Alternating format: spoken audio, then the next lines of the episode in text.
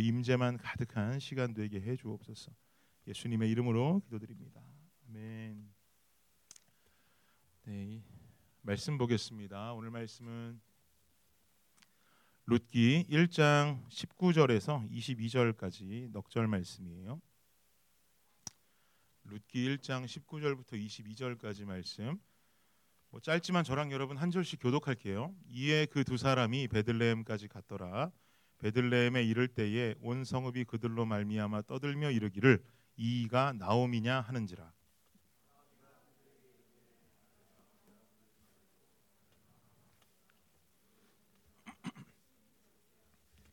내가 풍족하게 나갔더니 여호와께서 내게 비어 돌아오게 하셨느니라. 여호와께서 나를 징벌하셨고 전능자가 나를 괴롭게 하셨거늘 너희가 어찌 나를 나오미라 부르느냐 하니라. 룻과 함께 돌아왔는데 그들이 보리 추수 시작할 때에 베들레헴에 이르렀더라. 아멘, 아멘. 이름이라고 하는 것은 참 중요한 것 같아요. 제 중학교 때 친구가 2학기라고 하는 친구가 있었어요. 2학기. 2학기라는 친구의 이름을 한자어로 풀이하면 이 친구는 배울학자의 기이할 기자를 사용했어요. 배울학자의 기이할 기자. 이름 뜻은 뭐겠어요? 기이한 것을 배우는 아이. 얘는 정말 기이한 것만 배웠는지 늘 반해서 꼴등을 놓치질 않았어요. 제대로 된 것을 배워야 되는데 뭔가 기이한 것만 배웠는가 봐요. 그래서 우리 담임 선생님이 늘 시험 보고 나서 결과가 나오면 이번 학기 꼴등도 2학기네라고 말씀하시면서 너는 이름부터가 잘못됐다고, 너는 너희 어머니를 원망해라, 아버지를 원망해라 그랬던 기억이 납니다. 제 아내의 이름은 변우리예요.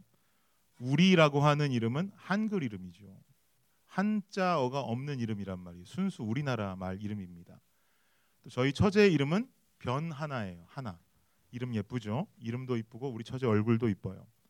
그래서 장인어른이 하시는 말씀이 첫째를 우리로 짓고 둘째를 하나라고 지은 이유는 우리는 하나다 라는 의미로 우리 하나라고 이름을 지었다고 저한테 자랑스럽게 얘기해 주셨는데 결혼 전까지 이 둘은 만나기만 하면 싸우더라고요. 우리는 하나가 이루어졌어야 되는데 우리는 하나가 이루어지지 않은 대표적인 케이스입니다. 결혼하고 아기 낳고 하더니 요즘 좀 하나가 이루어지기는 해요. 제 아내가 초등학생 때 자기는 불만이 하나 있었다고 그러더라고요. 다른 아이들은 친구들은 모두 다 한자어 이름이 있는데 자기는 한자 이름이 없더라는 거예요. 친구들은 멋있게 뭐 이름을 한자로 쓰는데 자신은 쓸 한자가 없으니까 뭐 한국에서는 초등학교나 이렇게 다닐 때 무슨 뭐 가족 구성원 이름 한자로 써오기 이런 숙제 있잖아요. 그러면 늘 자기는 자기 이름을 한자로 쓸 수가 없는 거예요. 그래서 장인어른께 그 불만을 토로했답니다. 왜 나만 한문 이름이 없느냐? 내 친구들은 다 한문 이름이 있는데 왜 나만 없느냐? 우리 장인어른 참 재미나신 괴짜시거든요. 장인어른 대답하시기를 사실 너 한문 이름이 하나 있다. 그러시면서 말씀하시기를 소우자에 마을 리자를 써주셨대요. 소우자에 마을 리자. 그럼 무슨 뜻이에요? 소가 사는 마을 정도 될까요? 장인어른의 아주 번뜩이는 순발력이라고 생각이 들었습니다. 저도 뭐 갓 태어나서 제 이름을 부모님이 지어주시는데 무슨 이름을 지을까 고민하시다가 우리 외삼촌이 저희 어머니께 승훈이가 어때? 라고 하셔서 어머니가 그 이름 참 이쁘네 라고 하면서 승훈이라고 지으려고 그러셨대요. 그런데 이름을 지으시려다가 갑자기 준일이라는 이름이 떠올라서 준일이라고 지었다 그러시더라고요. 여러분 자칫 저를 김승훈 목사님이라고 부르실 뻔하셨어요. 이것처럼 이름은 참 중요하죠. 우리 요셉 형제 여기 와 있는데 한참 동안 우리 생명의 삶 창세기 묵상할 때 요셉 하도 많이 나와가지고 굉장히 재미있었던 일들이 많이 있었어요. 이렇게는 이름이 참 중요합니다. 이름이라고 하는 것은 그 사람의 모습을 나타내기도 하고요. 여러분들이 지금 저를 김승훈 목사님이라고 생각하면 전혀 매칭이 안 되잖아요. 오랫동안 김준일로 알고 있었으니까 저분은 김준일이 어울리지라고 하면서 이름과 모습이 매칭되기도 하고요. 또 그 사람의 이미지를 만들어내기도 합니다. 오늘 본문을 보니까 그야말로 삶의 바닥까지 맛본 나오미라고 하는 여인 그리고 나오미의 며느리인 룻이라고 하는 여인이 모압 땅에서 베들레헴으로 되돌아오는 장면을 담고 있어요. 베들레헴으로 나오미와 룻이 들어오는데, 이 룻은 이방 여인이지만 이 나오미는 베들레헴이 살던 곳이란 말이죠. 그럼 그 지역 사람들은 나오미를 보고 나오미인 줄 알았을 것 아니에요.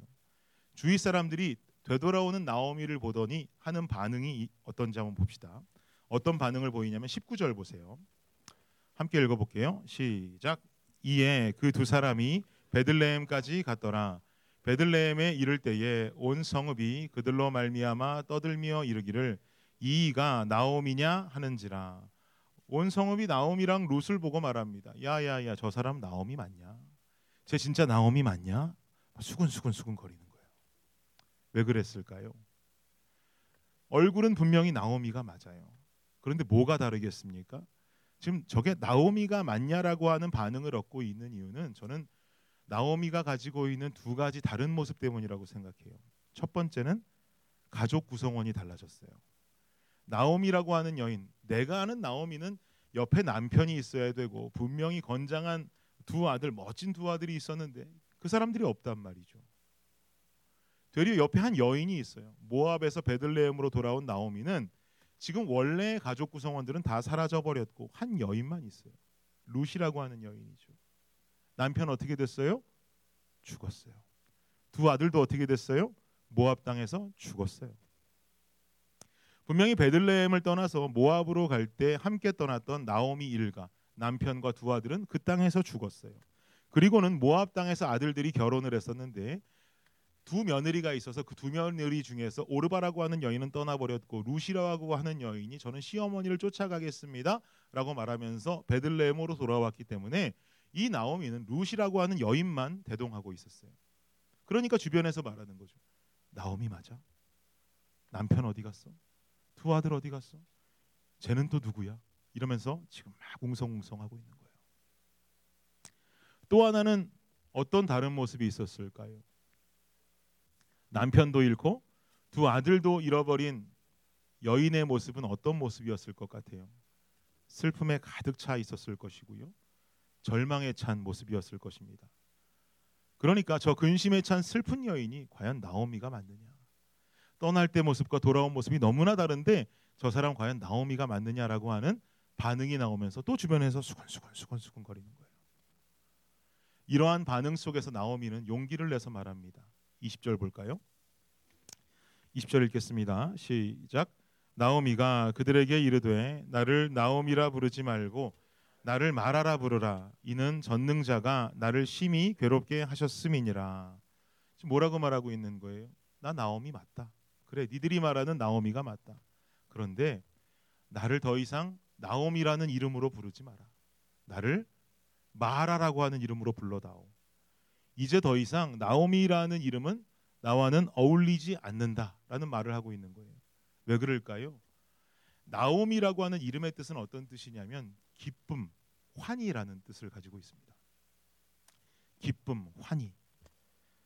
그러니까 지금 내 상태, 베들레헴으로 돌아온 모압 땅에서 남편 잃고 두 아들 잃고 돌아온 지금 내 상태와는 나오미라는 이름이 어울리지 않는다는 거예요.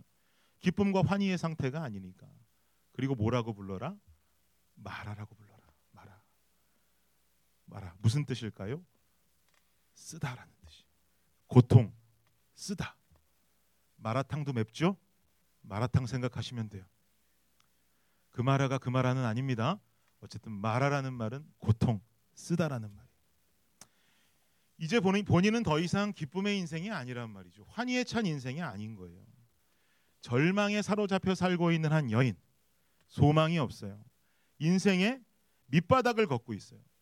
옆에는 남편조차 없는 며느리만 자신을 쫓고 있고 남편도 사라지고 두 아들도 사라지고 가족은 사라지고 먹을 것도 없이 모든 것을 잃어버린 거지의 모습으로 돌아온 한 여인. 당연히 나오미일 수가 없는 거죠. 마라라고 불러라. 난 더 이상 기쁨과 환희가 아니라 고통과 쓴맛이다. 이어지는 21절도 볼까요? 21절 읽겠습니다. 시작. 내가 풍족하게 나갔더니 여호와께서 내게 비어 돌아오게 하셨느니라. 여호와께서 나를 징벌하셨고 전능자가 나를 괴롭게 하셨거늘 너희가 어찌 나를 나오미라 부르느냐 하니라. 나오미는 자신이 겪고 있는 고통의 원인을 자가 진단하고 있었는데요. 뭐라고 진단하고 있어요? 내가 지금 이렇게 된 것은 여호와 하나님의 징벌이다. 그리고 전능자가 나를 괴롭히고 있다. 이렇게 지금 말하고 있어요. 하나님이 나를 벌하셨다는 거예요. 그리고 하나님이 나를 버리셨다는 거예요. 이런 인생의 해석, 지금 자신이 보고 있는, 맛보고 있는 쓴맛의 해석의 이유를 이렇게 지금 말하고 있는 거죠. 그러니까 자신을 나오미라고 부르지 말래요. 여호와가 버렸으니까, 여호와가 나를 징벌하고 있으니까 나를 더 이상 나오미라고 부르지 마라. 그런데 여러분, 저는 오늘 본문의 가장 재미난 구절을 22절이라고 말하고 싶어요. 22절 볼까요? 22절 함께 읽겠습니다. 시작. 나오미가 모압 지방에서 그의 며느리 모압 여인 룻과 함께 돌아왔는데 그들이 보리 추수 시작할 때에 베들레헴에 이르렀더라. 나오미가 모압 지방에서 그의 며느리 모압 여인 룻과 함께 돌아왔는데, 이건 우리가 알고 있는 사실이에요. 그리고 그 다음에 성경은 뭐라고 기록해요? 그들이 보리 추수 시작할 때에 베들레헴에 이르렀더라.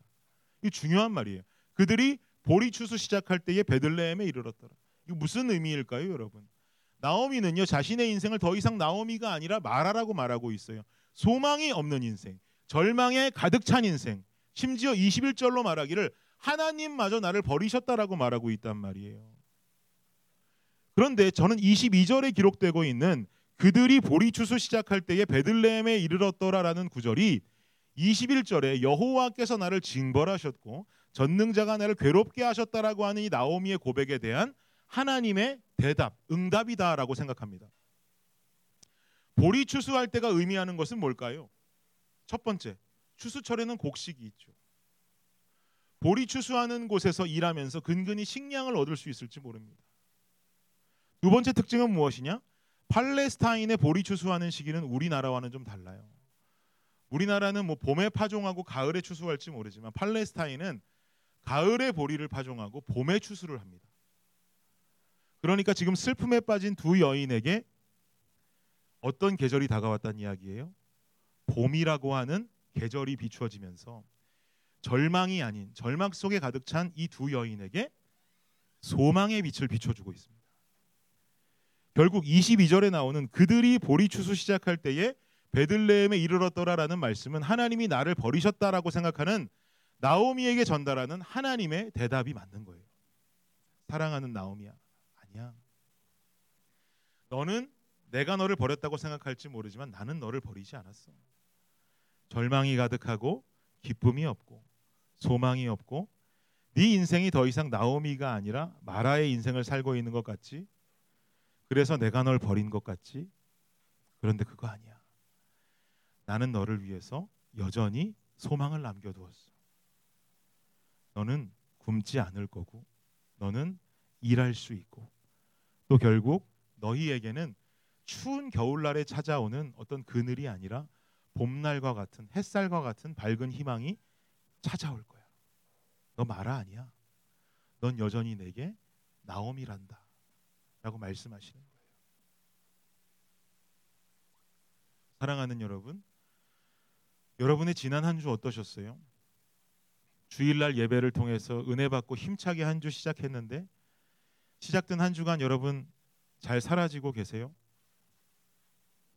청년의 때를 보통 불안의 세대라고 부릅니다. 정해진 것이 아무것도 없는 세대니까 불안함이 생길 수밖에 없죠. 직장이 정해지지도 않았고 그렇다고 결혼을 하지도 않았고 보이지 않는 미래를 향해서 오늘도 하염없이 우리는 끝없는 화살을 쏘고 있는 거예요.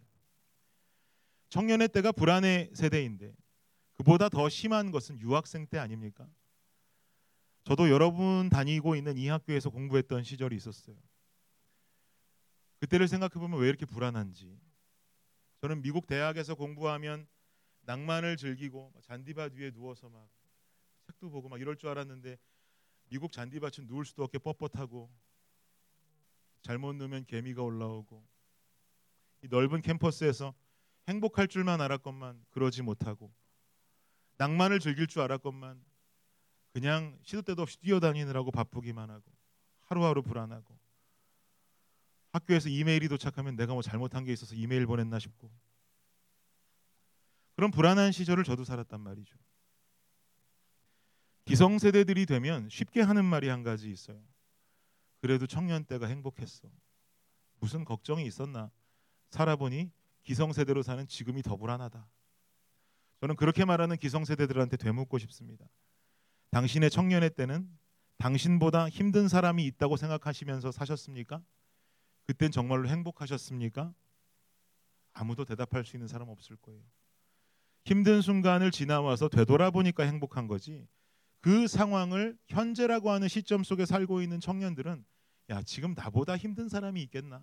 정해진 것도 아무것도 없고 모두 다 어려움과 불안함을 겪고 살고 있는 것이 청년들의 모습이에요. 이 숨예배 드리기 위해서 짐 싸들고 매주 화요일마다 전화 한전도사나 제안회나 찾아오는 거 쉬운 일은 아닙니다. 그럼에도 불구하고 우리가 길을 쓰고 나오는 이유는 뭔지 아세요?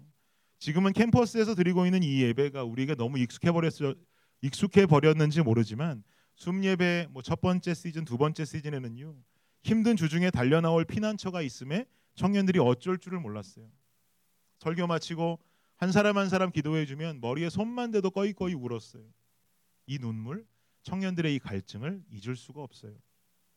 그러니까 오늘도 짐 싸들고 이곳에 나올 수밖에 없는 거예요. 오늘도 지금 이 자리에 나와서 모여있는 청년들은요, 각자마다 가지고 있는 아픔 그리고 영적인 갈증이 있을 거라고 생각합니다. 그런데 여러분, 오늘 본문을 기억하시면서 여러분이 오늘 겪고 있는 그 절망 속에서, 슬픔 속에서 벗어나시기를 바래요. 오늘 내가 살고 있는 내 인생이 말하지, 고통이지, 슬픔이지, 쓰러져야지, 넘어져야 당연하지 라고 생각하고 있는 이 삶 속에서 여러분 벗어나기를 축복해요. 하나님은 우리를요, 절망의 늪에서 더 깊이 빠져버려서 죽게 내버려 두시지 않습니다. 하나님 그런 분 아니에요. 물론 사단은 그렇게 우리에게 속삭이겠죠. 너에겐 희망이 없어. 너에겐 소망이 없어. 야, 네 모양 어떻게 그 모양 그 꼴이야? 이렇게 속삭이면서 우리 인생을 방해할지 몰라요. 내 마음에 들어오는 소망 없는 생각은 죄다 사단이 주는 생각입니다. 혹시라도 그런 마음이 들어서 지금 매일매일 그 마음 속에서 시달리고 있는 분이 계시다면 그 마음을 향해서 예수 그리스도의 이름으로 대적하십시오.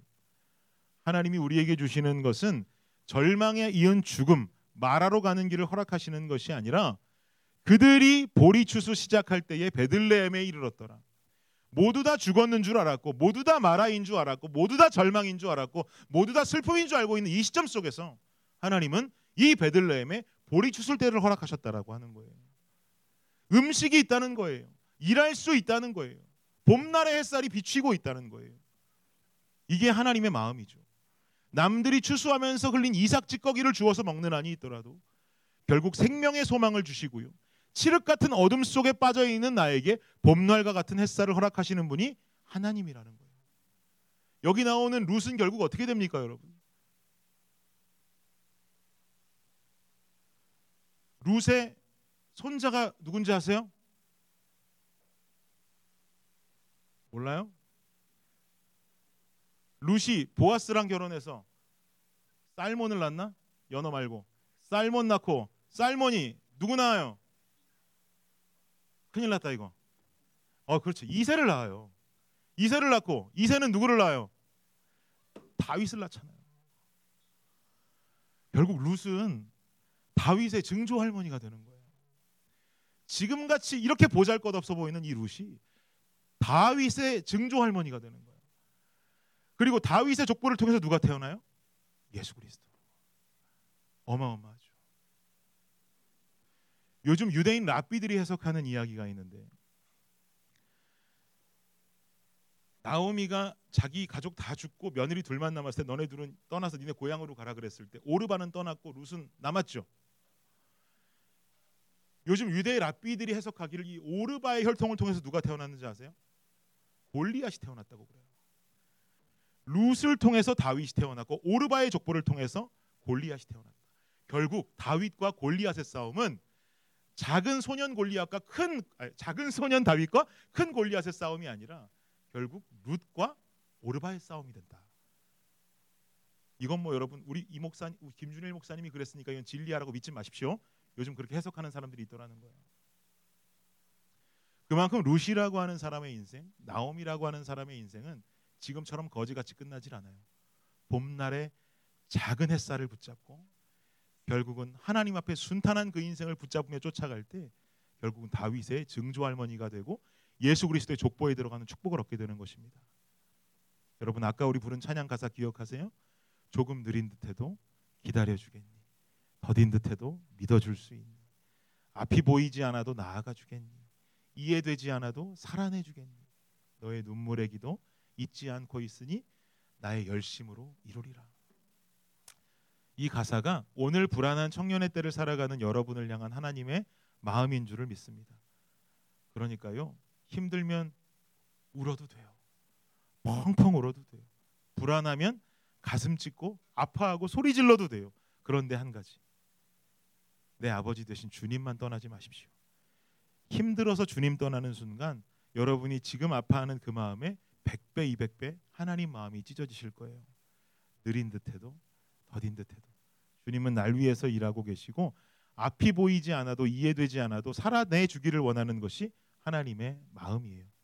우리가 눈물을 흘리면서 힘들어하는 그 기도 소리를 주님이 들으신다고 말하고 계시잖아요. 그들이 보리추수 시작할 때에 베들레헴에 이르렀더라. 주님은 결단코 절망을 죽음으로 바꾸시지 않고 절망 속에 작은 소망의 빛을 비추시는 하나님인 줄을 믿습니다. 결론을 맺을게요. 우리 청년들에게 한번 했던 이야기인데, 제가 우리 다른 교회 청년들도 있으니까 얘기 드리자면, 우리 집에 아이가 5명 있어요. 딸 4명, 아들 1. 저희가 재혼하지 않았고 결혼 1번 했는데 5명이 있어요. 이 굉장한 일이죠. 5명의 아이를 키우며 살고 있는데, 첫 번째 아이 열매가 태어났을 때 그때 마음이가 아이 아내 뱃속에 있었나? 아니겠다, 태어났겠다. 이 2 아이를 데리고 띵커리라는 곳에 갔던 적이 있어요. 띵커리 어딘지 아세요? 띵커리가 어린이 박물관이에요. 여러분들 모르시는 게 당연해요. 이 어린이 박물관에 가면 뒤뜰에 엄청나게 큰 놀이터가 있어요. 놀이터가 이렇게 생겼습니다. 너무 멋있죠. 사진을 잘 찍어서 그렇지 저렇게 멋있진 않아요. 어쨌든 굉장히 큰데 열매가 아주 어릴 때였어요. 2살 땐가 3살 땐가 그 정도 됐을 때인데 갑자기 저 놀이기구에 발을 대고 올라가기 시작하더라고요. 그리고 조금 기어서 막 올라가더니 한 3분의 1 지점까지 올라가요. 그래서 쟤 괜찮겠나? 중간쯤 올라가요. 쟤 더 갈 수 있나? 3분의 2 올라가요.